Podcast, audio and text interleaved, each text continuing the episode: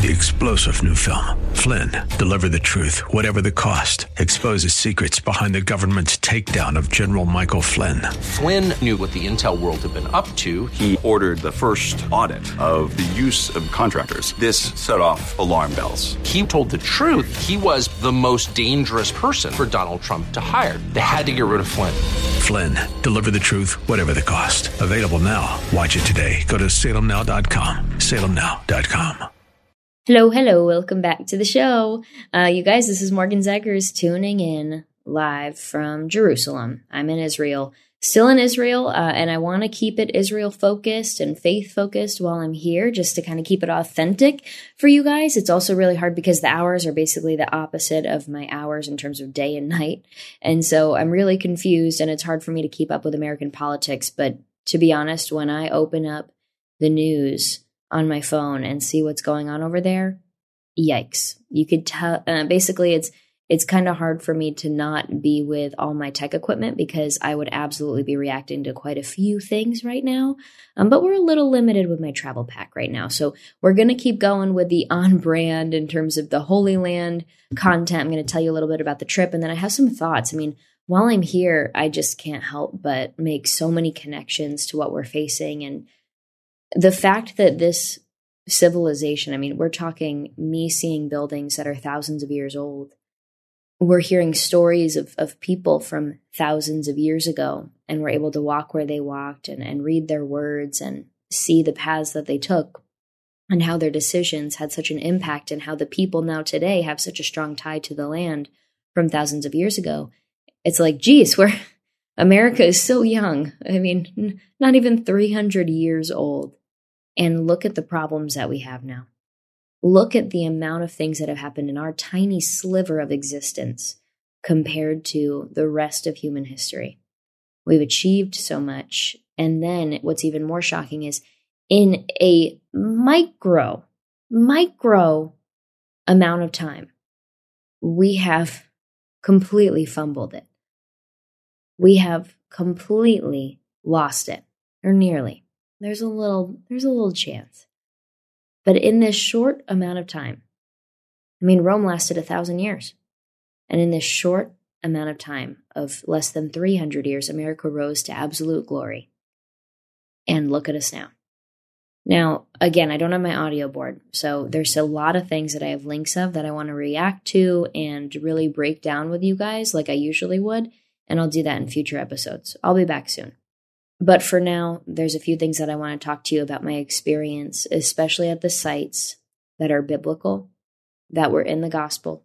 And I just felt that it's important for me, even though my faith is usually a private thing, I've really been trying to share things and especially the the history combined with the faith here in this city is just fascinating. And, and up in Sea of Galilee, it's north of here, if you guys aren't familiar with the map. But it, all of Israel encompasses so many important holy spots where God really communicated to humans through Jesus.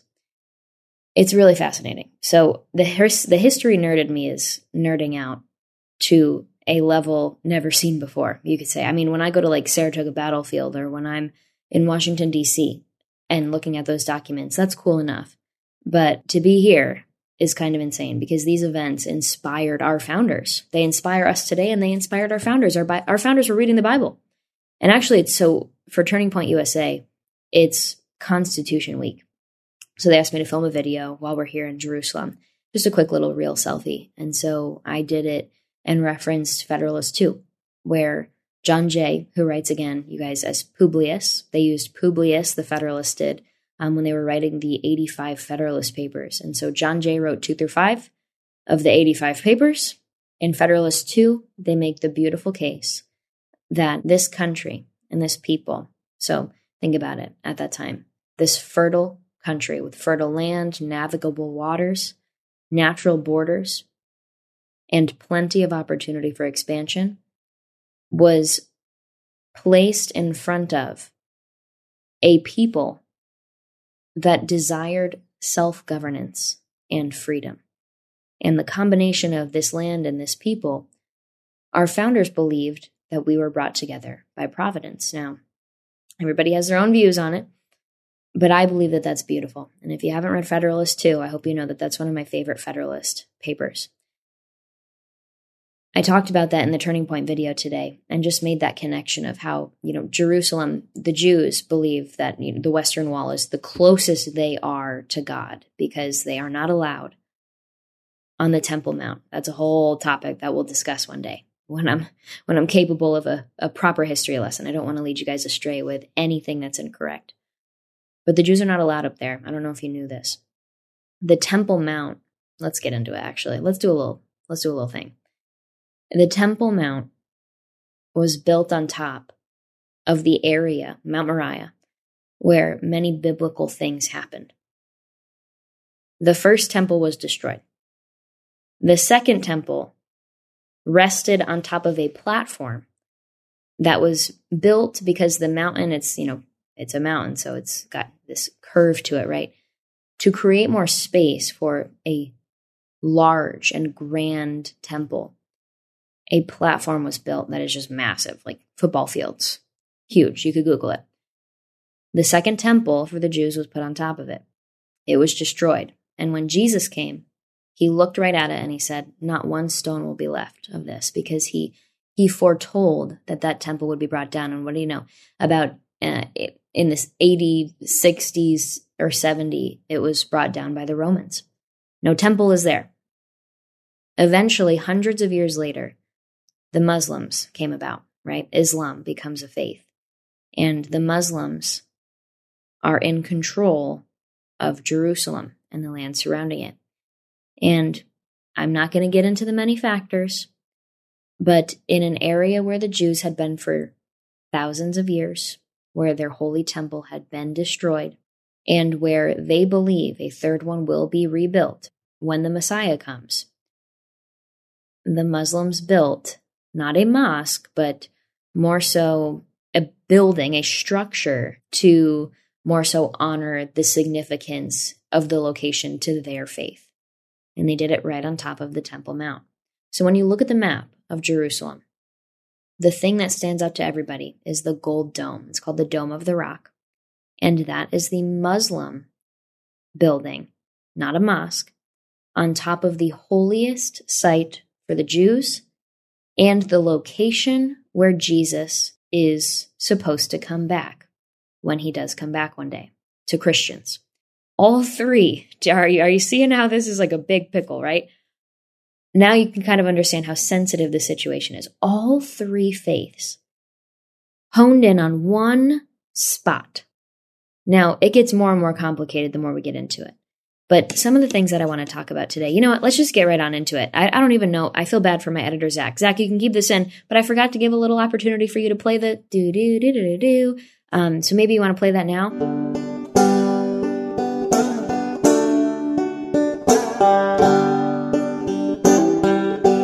Okay, and I just got to cut in before we get deep into the podcast, you guys, because I just found out Vara Safety's Reach 2S, the product that I love to use in my home for storing my firearm in a safe and reliable way, but also allowing me immediate access with proper grip. Guess what? It's back in stock. So, you guys, I use this all the time. I've been loving it. I've had it for months in my home. It's different from a standard gun safe because it's a hybrid between a safe and a holster. It has a biometric sensor on top of it that lines up with your thumb as you pull the gun from the holster, and only your thumbprint or anybody else that you had as an authorized user only these thumbprints authorize the gun to be unlocked from the holster. I can't express enough how important this is, especially for families with children. Okay, it's the fastest way to get my gun, and it also checks all the boxes for security and reliability. Vara Safety's product is made in America. Actually, near my hometown in Saratoga, New York, is where they're based. You can get yours. It's going to go fast. They literally always sell out at varasafety.com, V A R A safety.com. I have the Reach 2S. It is back in stock. It will be out of stock soon, okay? It'll be sold out soon. Go to varasafety.com. I hope that when you see the visual of Jerusalem, I hope you guys whip out your phone. Look up right now. Look up the, the skyline of Jerusalem, and you'll see the Dome of the Rock. It's gold. Now you know that that's one of the most, the most, it's the most holy site for Jews, and it's one of the most holy sites for Christians. that structure, the, the Temple Mount, on the corner of it is the location. First of all, Jesus was there on the Temple Mount. That temple that was eventually destroyed by the Romans, he was there. He was in there. That's where he would have been. That's that when he talks about this or when the, the Gospels discuss where Jesus was in Jerusalem, that's that temple. It's gone. And another area on the Temple Mount is actually the area where he was tried. Across the ravine, there's this little ravine. Once you get off the Temple Mount, which is, the, again, the big platform, once you get off the ravine, you just go down the little valley. It's a tiny valley. Like I walked it. You go down the valley and you walk up the hill a little bits, and you're on the Mount of Olives. The Mount of Olives is where Jesus went the night before his crucifixion, the night that he was betrayed. After the Last Supper, he goes to the Mount of Olives. And if you guys have read the Bible, if you've read the Gospels, you know that Jesus is sitting there in agony and he's praying in agony. He's sweating profusely because he knows what's going to happen tomorrow. And it's actually eating him up inside. I mean, it, the, the fear that he felt is actually what really it touches me. I that gets me every time is even he was really really scared. And they say that his sweat was dripping like blood. So on the Mount of Olives, where this happened and where he was doing this, and God sent an angel to comfort him, there is a church now built. And I got to go to the church yesterday. What we ended up doing was going to the Mount of Olives, going to this church, seeing the rock that they claim, you know, it's it's hard to really understand the the seriousness of the locations, right? You really never know in most situations, but our tour guide kind of gave us an A, B, C site rating. And he looked at this and he said, This is more of an A site. And that's based on accuracy of the site. But what we ended up doing is we went from the Mount of Olives, we went to the Garden of Gethsemane, where this stone is that people hold and pray. And I did the same. And then we walked from there through the path or the direction, you know, I don't know the actual path, through the direction to Jerusalem that Jesus walked as he was brought into the city to be tried, where he would be found guilty, where he would be then walked carrying his cross to the crucifixion site. So then we walked to the crucifixion site and then back to the hotel. But it was a really wonderful experience. I have one more thing that I want to tell you about what I had happening today on the series of tours, but I'll tell you that after this because I've got some interesting news, you guys. Mike Lindell is in the news, okay? I think we all know what, what I'm talking about with that, and we'll talk about that in just a second, actually, as well. But I want to remind you guys that this Patriot also has a wonderful business, My Pillow. Okay, My Pillow is having their biggest sheet sale of the year. You all have helped build My Pillow into the amazing company that it is today, and now Mike Lindell, inventor and CEO, wants to give back exclusively to his listeners. The Percale and Giza Dream bed sheet sets are available in a variety of colors and sizes, and they are on sale, all of them for as low as $29.98 with listener promo code Morgan. People use code Morgan. Order now because when they're gone, they're gone. Okay. So the Percale and Giza Dream Sheets, they're breathable. They have cool, crisp feel. They come with a 10 year warranty and a 60 day money back guarantee. Don't miss out on this incredible offer. This is a limited supply. So order now. You guys, I have these. I love them and I love the My Pillow slippers. Okay. I'm not even I'm not even told to promote these ones, but I, guys, I love the slippers. I wear them all the time. I wear them during podcasting sessions, actually. So call 1 800 738 8374 and use promo code Morgan, M O R G A N. Go to mypillow.com, use Radio Listener Square, and promo code Morgan for a discount. All right, let's get back into it. So, you guys, lots going on in the country right now, right? We have some issues like I said, it's hard for me to track the news. But there's one thing that I did see, and it's that Mike Lindell was just raided. Now, we discussed on previous episodes that dozens, dozens of Trump supporters and high level Trump supporters at that have potential to be raided over the next who knows how long period of time. The concern that they are building, that the, the deep state, that the radical left, that the elites in control, the people in power under the Biden administration, and let's be honest, Biden's not in charge. The people behind Biden in charge in our federal government and in the bureaucracies they are building a fear throughout their political opposition of who's next. First, it was President Trump himself. Want to know why I think they started with him? Because they just showed that they could basically do it to anybody. Because instead of starting low, they were kind of, then they would be like, oh, well, like think of me, a tiny little fish. They invaded what Morgan Zegers' home. They raided her home. Well, it's Morgan Zegers. Who cares? But then it's like, wait, they invaded Charlie Kirk. Okay, well, you know, wait, they invaded the president of the United States. That they, they didn't get worse and worse and worse with their actions. Instead, they just started at the top. And now every person below President Trump, aka the, the former president of the United States, is now saying, could it be me next? The people in the highest levels of friendship and professional relationship with the president of the United States are shaken in their boots, probably. And by that, I don't mean that they have true fear of the government, but they know that it's coming for them. And fear can be a very powerful thing in controlling someone's mind and their behavior, their actions. It can stop them because when you have a family to protect, when you have food that you need to put on the table to feed your children, when you have other family members to take care of, things become complicated with how much you're willing to sacrifice. I think it was intentional that they raided Trump first, and now they're coming for the rest of them because it was a message that if we can get this guy, we'll get anybody. They didn't start with the tiny fish, right? The Morgans, the Hughes. um, so that happened. I see that. And I'm not going to give you a spiel as if we haven't been talking about this for months, for years. You should know this by now. The radical left is not interested in respecting our Constitution, in respecting our rights, our privacy, our freedoms. They do not believe in these concepts. They do not believe in the Bill of Rights. They do not believe in classical liberalism in the, the sense of authority and force versus choice over your life and individual sovereignty sovereignty over oneself. Those things are just, they, they contradict the kind of power, the levels of power that the left wants.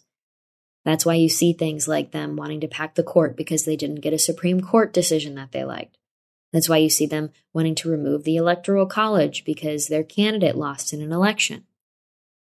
It's why you see them wanting to get rid of the filibuster because the filibuster prevents them from passing a radical piece of legislation. Guess what? The filibuster was put into our system of government, given to the Senate as a power, so that a Senate concerned about the rise of a radical bill that would lead to destructive ends in our country could be stopped. A filibuster is supposed to stop a radical majority. Say they have the votes.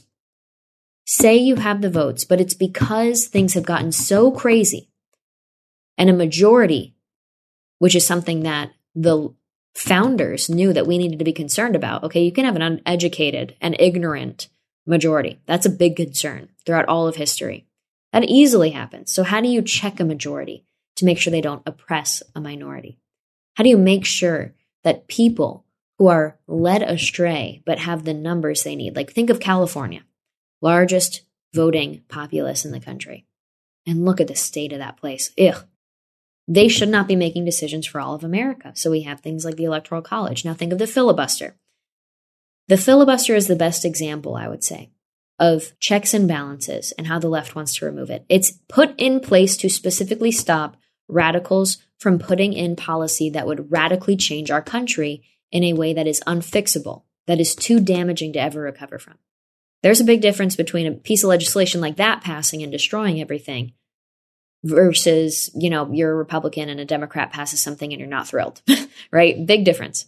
Obviously, we, as Republicans, we would always want to have our legislation succeed. And when the Democrats pass something, we're not exactly thrilled because we see the solution to the problem as something else. But imagine it's something like the Green New Deal, or imagine it's something like nine month abortions. That's the kind of stuff the left is talking about now. And that is so extreme and so far away from the standard that was just maybe five years ago, 10 years ago in our country in terms of the Overton window, that it requires the filibuster. It requires people standing up. Even though it may have majority votes, it requires the filibuster leader to stand up and say, We're going to filibuster this. We're going to prevent you from passing it for the sake of the country. That's what it's really for, for the sake of the country, in case it ever becomes that serious. The left says, you know what? This legislation we're proposing is going to get filibustered. So let's destroy the filibuster. They are completely ignoring the fact that the filibuster exists for people and movements and ideas and policy proposals like theirs. That's the whole point. Is they're so clueless on this stuff, they can't even see that these rules they're destroying were put in place to stop people like them or oh, did I just did I just say something important there? Do they realize that the rules, the laws, the, sh- the protections that they want to get rid of that stop them from achieving their political goals are put in place specifically to stop dangerous people from achieving dangerous political goals? Or are they aware of exactly what those rules are intended to do? They know that their policy proposals, as they become more radical, will be met with a filibuster, and so they don't want to be stopped anymore. They know that it's intended for them, and they want to get rid of it because they don't like being stopped. They believe in pushing forward at all costs. There's there's a term in communism, and this is I think from the Prince, so Machiavelli, and then communists took it and perverted it into this disgusting thing that it is now. But basically, communists believe that the end justifies the means. So a radical leftist who thinks they are saving the world from doomsday in 10 years because of climate change uh, will be willing to sacrifice the entire energy grid just to save the world from this, just to achieve this end in their mind. Now, the problem is the means they use to achieve their dream end lead to massive destruction, not the end they intended. What's another example? Uh, if you look at the USSR, the communists in the Soviet Union, and really any other dictatorship with communism in it. They are willing to do some scary things to achieve their ends. They dream of a communist workers' utopia where everybody's equal, where everybody does the same work, everybody's uh, paid according and gives to according to their own means. This is impossible to achieve. Removing economic and financial independence from the people, freedom from the people, is devastating, and it gives the state full government control over their lives because when you control the money, you control everything, especially over the people. To continue to achieve this communist dream that they have, this utopia, things start to fail, and then they have to do things like send people to re education camps, send people to forced labor camps, send people to the fields to work as slaves, and kill any opponents that speak out. So begin totalitarianism, where they are only accepting their views, their speech, and anything that supports them. Any wrong thinkers, any opposition, they're gone, they're dead. They are willing to do these things, right? Because these means will help them achieve their end. And they believe that it's truly worth it. Is it ever worth it? No, because they never achieve their dream utopian end that they dream of. So then bringing it back to what we see in this country. The radical left, you're seeing them move into a territory of fear, of force, to raid and leak information about future potential raids on how who knows how many houses of political allies of their political opposition and political candidates running against them. To do such a thing shows that they are willing to go around the American way of doing government, or at least what our founders intended, right? What we fought for, the freedoms we fought for. They're willing to ignore our freedoms, ignore our constitutional republic and the practice of electing leadership. They're willing to ignore many, many important things, basically, ignore the Constitution, because they believe that all of this is worth it to achieve their end. They believe that it is worth it. To them, the end justifies the means. Now, when you see this stuff, it's really scary, right? And so that's what I wanted to talk to you guys about next. This raid on now President Trump and Mike Lindell, and who knows who's going to be next. It's very, very scary in a way. But keep in mind, guys, we aren't filled with fear to such an extent that we will bend the knee. Instead, it's just kind of like we're on edge, right? We're nervous. We're a little angsty. We don't know what the heck is going to happen next. And that alone can, can really freak people out. But at the same time, we have to have courage because this is a time for strength and for pushing through during some of the most tough times we will face. Times are going to get worse. But this is a time where we really need to get our act together, understand what we're up against, and move forward. I say this a lot, but our founders made America a constitutional republic for a reason. If you listen to this show consistently, first of all, thank you. If you guys haven't yet, please subscribe.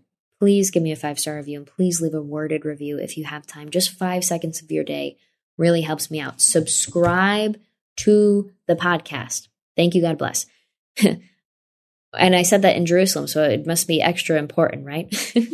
but we talk about solutions and how we're a constitutional republic for a reason. So I have many ways that I think we can improve ourselves. One of them is rethinking education, and that's a whole topic on its own. Another is not just rethinking education in the, the more official terms, like sending children to school and what's taught in that school and how the teachers are, are trained and all those things. But instead, uh, how do you raise up an individual in society to become a member of that society, a citizen that will understand and carry on his or her role in the keeping of the republic? How do you do that? It's a little different, right? It's a little more, I wouldn't say daunting, but requires more than what our current school system and what our current generations of parents are giving to our youth. That is really harsh for a lot of people to hear, but it is true. I have never seen youth in history behave in such a way while living in such luxury. Yes, you have the Chinese Red Guard, right? Literally, a, a, communist dictator takes over the country and with his power forces the students out into the countryside and indoctrinates them out there and then uses them, weaponizes them against the people to carry out his second revolution, the, the cultural revolution, where they kill their own parents, they report their own parents, they kill their neighbors, their family members, anybody that dared to commit wrongthink, anybody that dared to remind Chinese people about the four olds of China before it turned communist. So old ideas, old customs, old culture, old habits. That was carried out by the Red Guard. Those were teenage students that were took out to the countryside, trained up to be a violent force, and you know what? They became so radicalized, so indoctrinated in their way after just a small period of indoctrination by Mao Zedong with the Little Red Book. They turned on each other because they were accusing Red Guard troops of not being passionate enough about defending the Little Red Book, of not caring enough about not being forceful enough. That's how ingrained it was in their brains. That's how they do it to youth. But in America, what do we do? We live in absolute luxury. We eat food every day, more calories than are required for our daily intake every single day. We are not required to do extreme levels of physical labor or work or even walking, guys. Everything is easy, and not just easy, but luxury levels of living compared to anywhere else. But in America, the amount of money that we have, the amount of material things that we're surrounded by, the amount of things that we don't have to even think about anymore, like how to start a fire, how to cook food, how to butcher and prepare our own food, how to grow our own food, how to structure our own government, how to go to a library and find a book, how to navigate a map.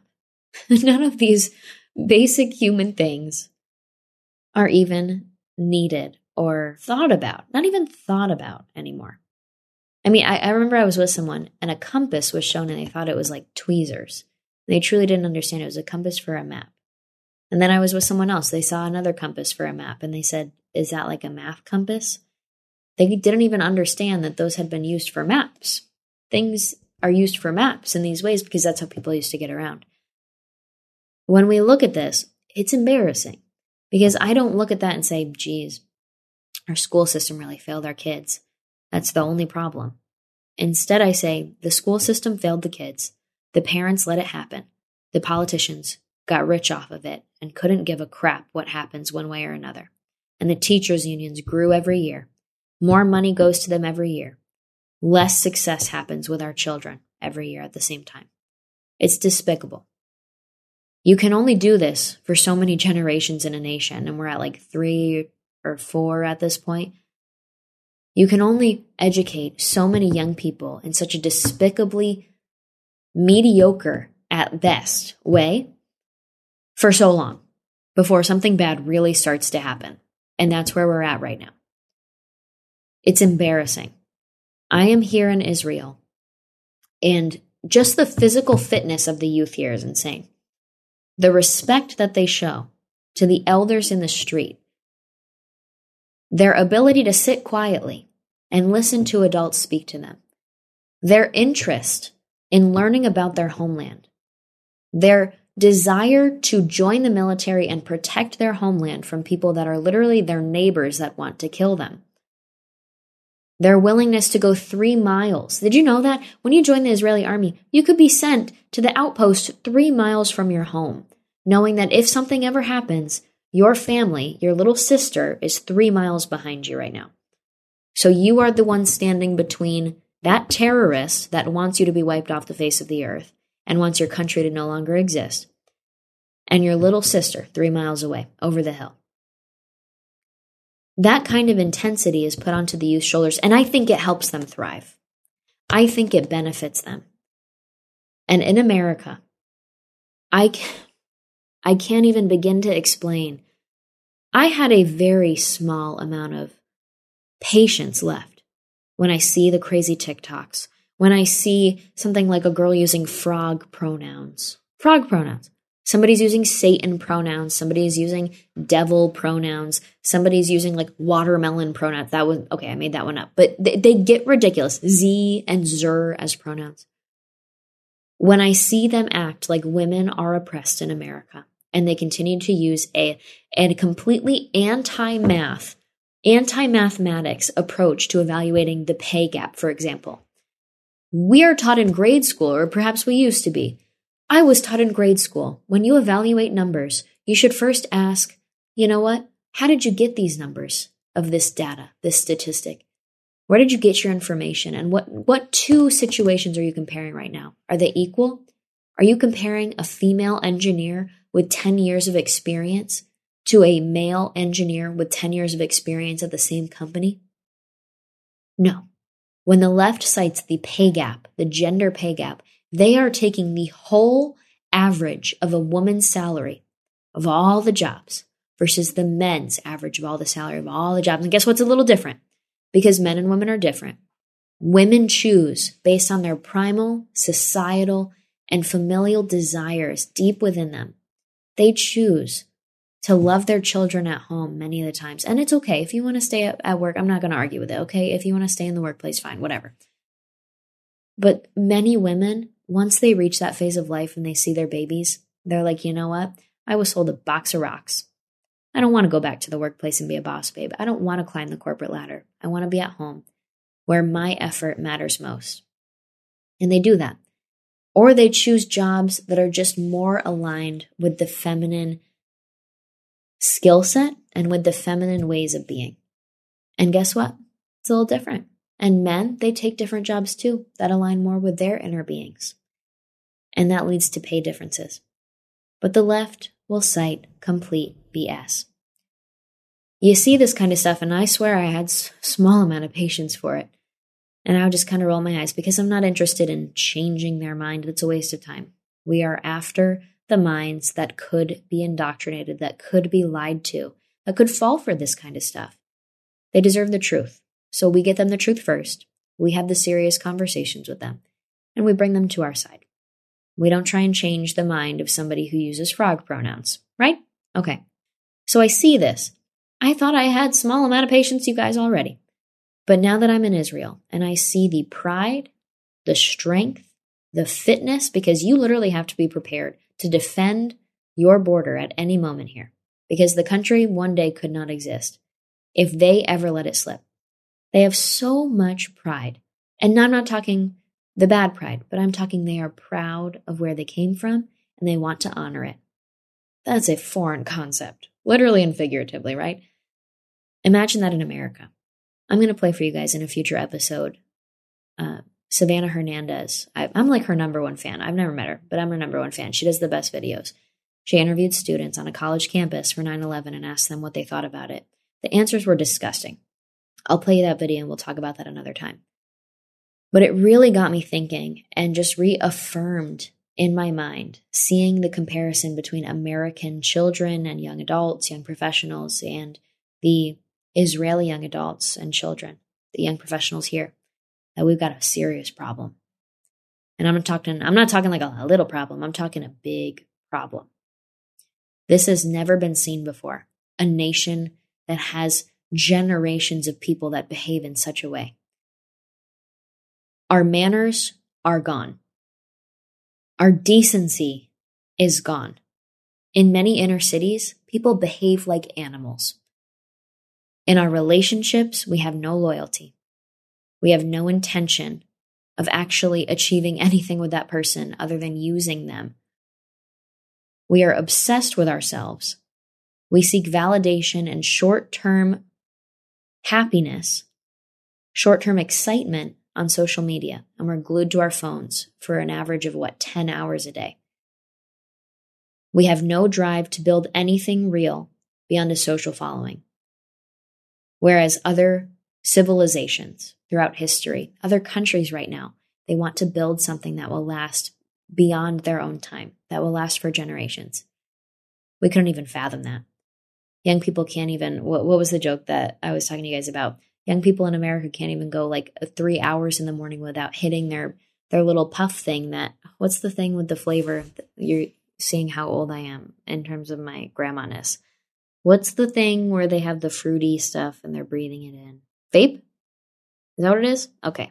They can't go. It's the little. I see people with it, and I don't even know what it's called. Okay, you guys get the point. They they talk about this and Celsius water, and they happily consume their toxic food. they go through high school, which is funded by the taxpayers with the intention of educating our future leadership generations. They go through high school and don't learn a single thing. They go to college for the social experience as undecided majors. And by the time they're in their late 20s, 30s, they're just trying to figure out themselves at that point. Still haven't really planned anything out. The women are on birth control. Everybody's embracing hookup culture. And by the time they're 30, they're like, ugh, I guess this is the end of all the fun stuff. My life is over. When in reality, the youth of other countries are being properly raised with an understanding of their value, their worth as children of God. They are going through the school system and through their families learning education, learning values, learning morals, learning about purpose, learning about relationships with friends, family, community members, with a partner. They're learning about what their responsibilities are regarding their themselves, bettering themselves and making themselves the best possible versions of themselves that they can be. They're learning about their responsibilities with finding a spouse and procreating and raising up future generations and they're learning about their role in becoming an educated member of society that will make proper decisions to keep the society going. And then, of course, physically defending their society. Can you imagine? We could probably count on our fingers the amount of young people in America who are doing something like that. And I know there's probably maybe like a thousand, but I know that it's a small, tiny amount. And it's really unacceptable. Really unacceptable. Now, that brings me to the fact that I went to a very wonderful place today in Jerusalem on my last day. I visited a place that I believe is pronounced Aish, A I S H. They have a program where they focus on their youth and they focus on spreading, get this, I love this word, Jewish wisdom to their young men. This school was specifically for young men, and the men that we met had already gone to college. They were in their young professional phase, and they journeyed to Jerusalem to learn about their homeland, to learn about their heritage, their history, to deeply connect with their faith, to become, as one of the speakers said, he was only 22, to become the best possible version of himself so that he can properly serve others, whether it was his wife, his children, his community, and his country, and his God, most importantly. Imagine a 22 year old saying that. I mean, wow. So I am like in awe hearing this. And that man, or one of them, one of the young men spoke, and he said, the thing that he really focused on when he came here is that he wanted to think and be more introspective about why he has certain values. Because if you're Jewish, you're Jewish and you have certain beliefs, right? And you think you know about those beliefs. You think you know your flaws, you think you know your your your triumphs and you're like, "Okay, I'm good at this, pretty bad at that. Here's what I struggle with." And if you're Christian, you know you know the same.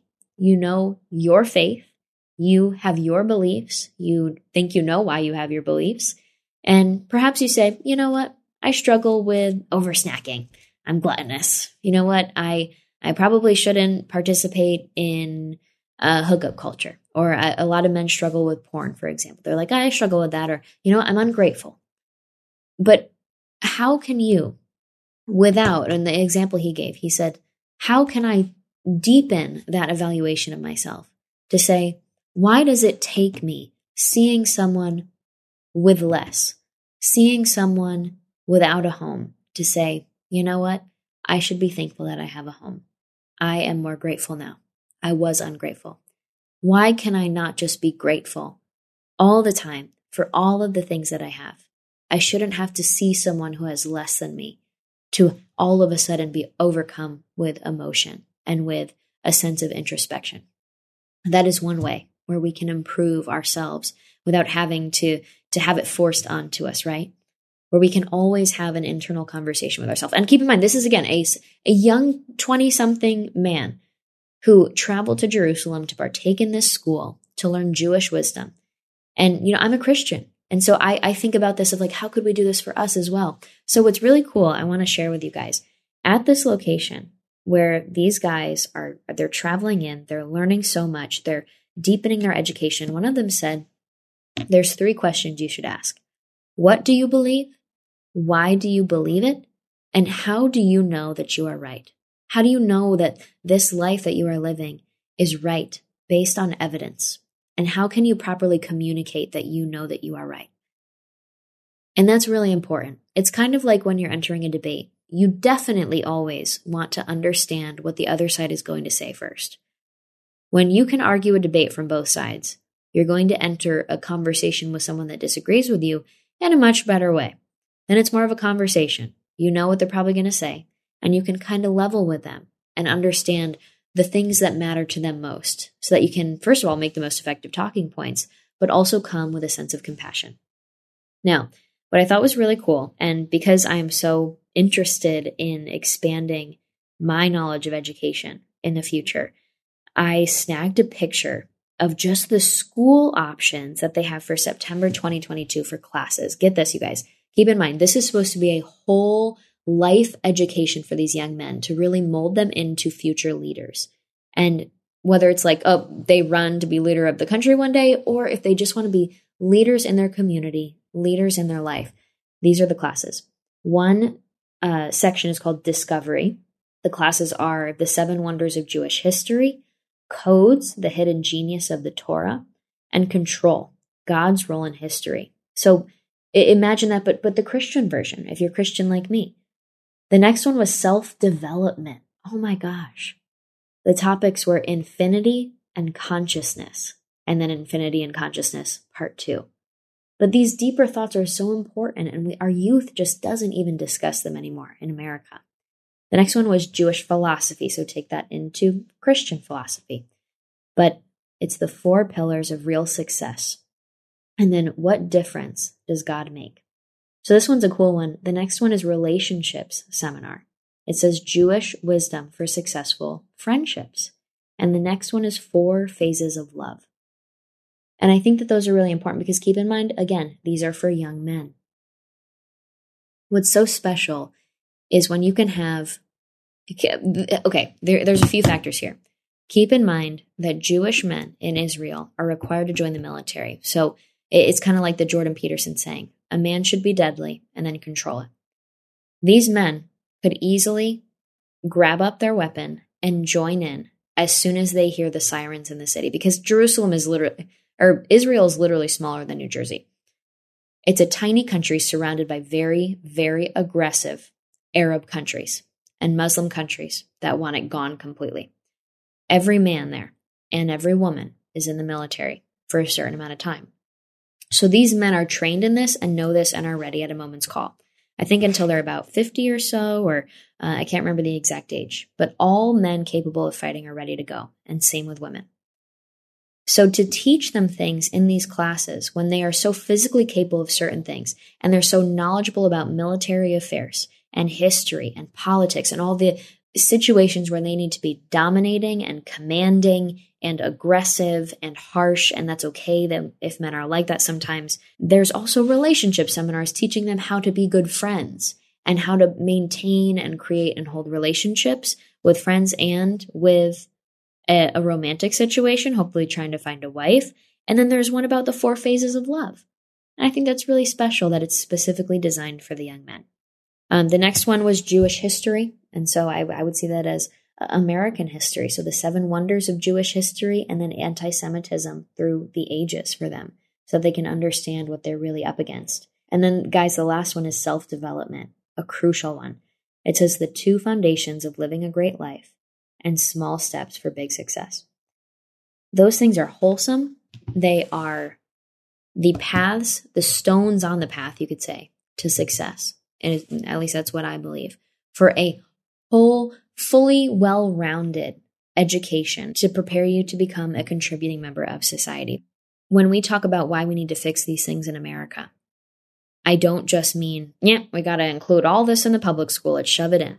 Now, I think it'd be really cool. I mean, I'm sure there's plenty of really cool groups that do this kind of stuff, like Aish in America. I mean, I just did Patriot Academy, I spoke there and I saw some wonderful students. But at the end of the day, no matter how many organizations you have, no matter how many charter schools around the country or homeschool pods or whatever. What matters is that families, mothers and fathers, for the next generation of Americans, because this is a generational solution, mothers and fathers of the next generation need to understand that these topics that I just discussed should be handled by them and mentors and other family members and some from teachers in school, whatever it may be. But it must start with the parents. Now, for me, for instance, I'm going to homeschool my kids and I intend on hopefully, you know, this is just a little dream of mine. I'll make it a plan, don't worry. I have this vision of being able to turn the plan and the process that I use for educating my kids, maybe even before I even do it, turning that into something that I can share with others or include others in and perhaps even start a school. That's like a, a really exciting thing for me in the future. And I work on it every day. I spend some time on it. So while I'm in this phase, I'm, you know, just me, just me in my little apartment, right? And I have a house in Texas, but I rent it out. But it's just me in my little apartment. And of course, my parents, I go and see them and my siblings. But it's just me in terms of my little nuclear family, right? That I will build one day. So it's my job to become the greatest asset I can possibly be to my family as a whole, but then also as an educator to my children because I am their first teacher. And I take that very seriously. So while I'm in this phase, patiently waiting, right? Not rushing, not forcing it.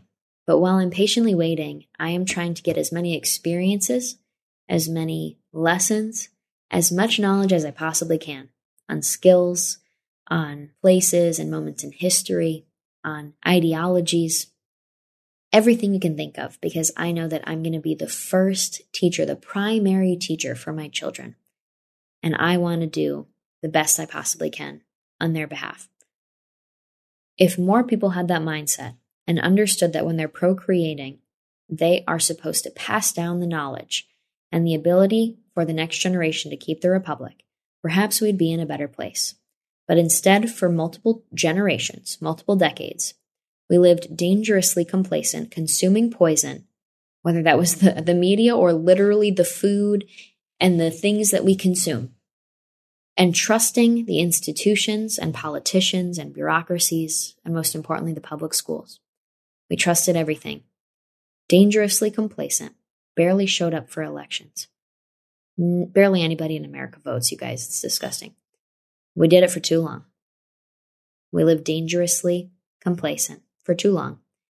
And we're going to change that. So I might have had a, a more tired tone to this. Yes, I am tired to be honest. This the jet lag is that what it's called? It's really kicking my butt. Okay, so like it's eleven thirty at night here, but um, let's see what time it is in Texas. It is three thirty in the afternoon in Texas. So I'm just a little confused. And on top of that, these locations are just mentally and emotionally draining. So when I get back to do the podcast, I sound tired, but I promise these these topics aren't meant to be sad. They're meant to provide hope because this is fixable. None, none of this is going to be fixed immediately. I hope you guys know that. There are some small immediate changes that need to be made. Some, not small as in like not significant, but small as in they are achievable in a quicker amount of time. But the big issues are going to be solved generationally. And so that gives us a lot of hope because if we, as the generation that will become parents next, and anybody who's listening to this that is a parent, or anybody that's a grandparent or that might become a grandparent soon, there's still time to fix the youth before this continues to spread and spread and spread before it's not fixable anymore. So, with that being said, you guys, thanks for listening. Please subscribe to the podcast. Hit the subscribe button. Please. Thank you for listening. God bless. Thanks for listening to all my stories about Israel. And I hope you guys have a great weekend. I'll talk to you on Monday. Bye bye.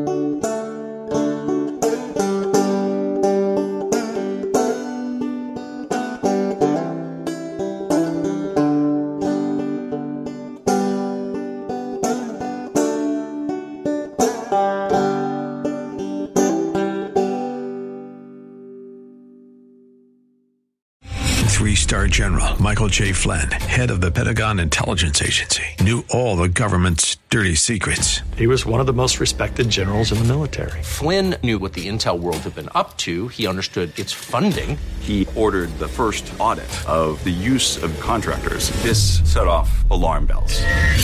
The explosive new documentary, Flynn, Deliver the Truth, Whatever the Cost, and covers the facts behind this scandal. Flynn told the truth. He was the most dangerous person for Donald Trump to hire. I find out the worst enemy that I'm going to face in my life is right here in America. They took my assessment and they wanted me to change it. And I was like, I'm not changing it. They had to get rid of Flynn. With in depth interviews, archival footage, and never before seen personal records of the man behind the headlines. I just felt like I was drowning. Flynn, deliver the truth, whatever the cost. Available now. Watch it today. Go to salemnow.com. Salemnow.com.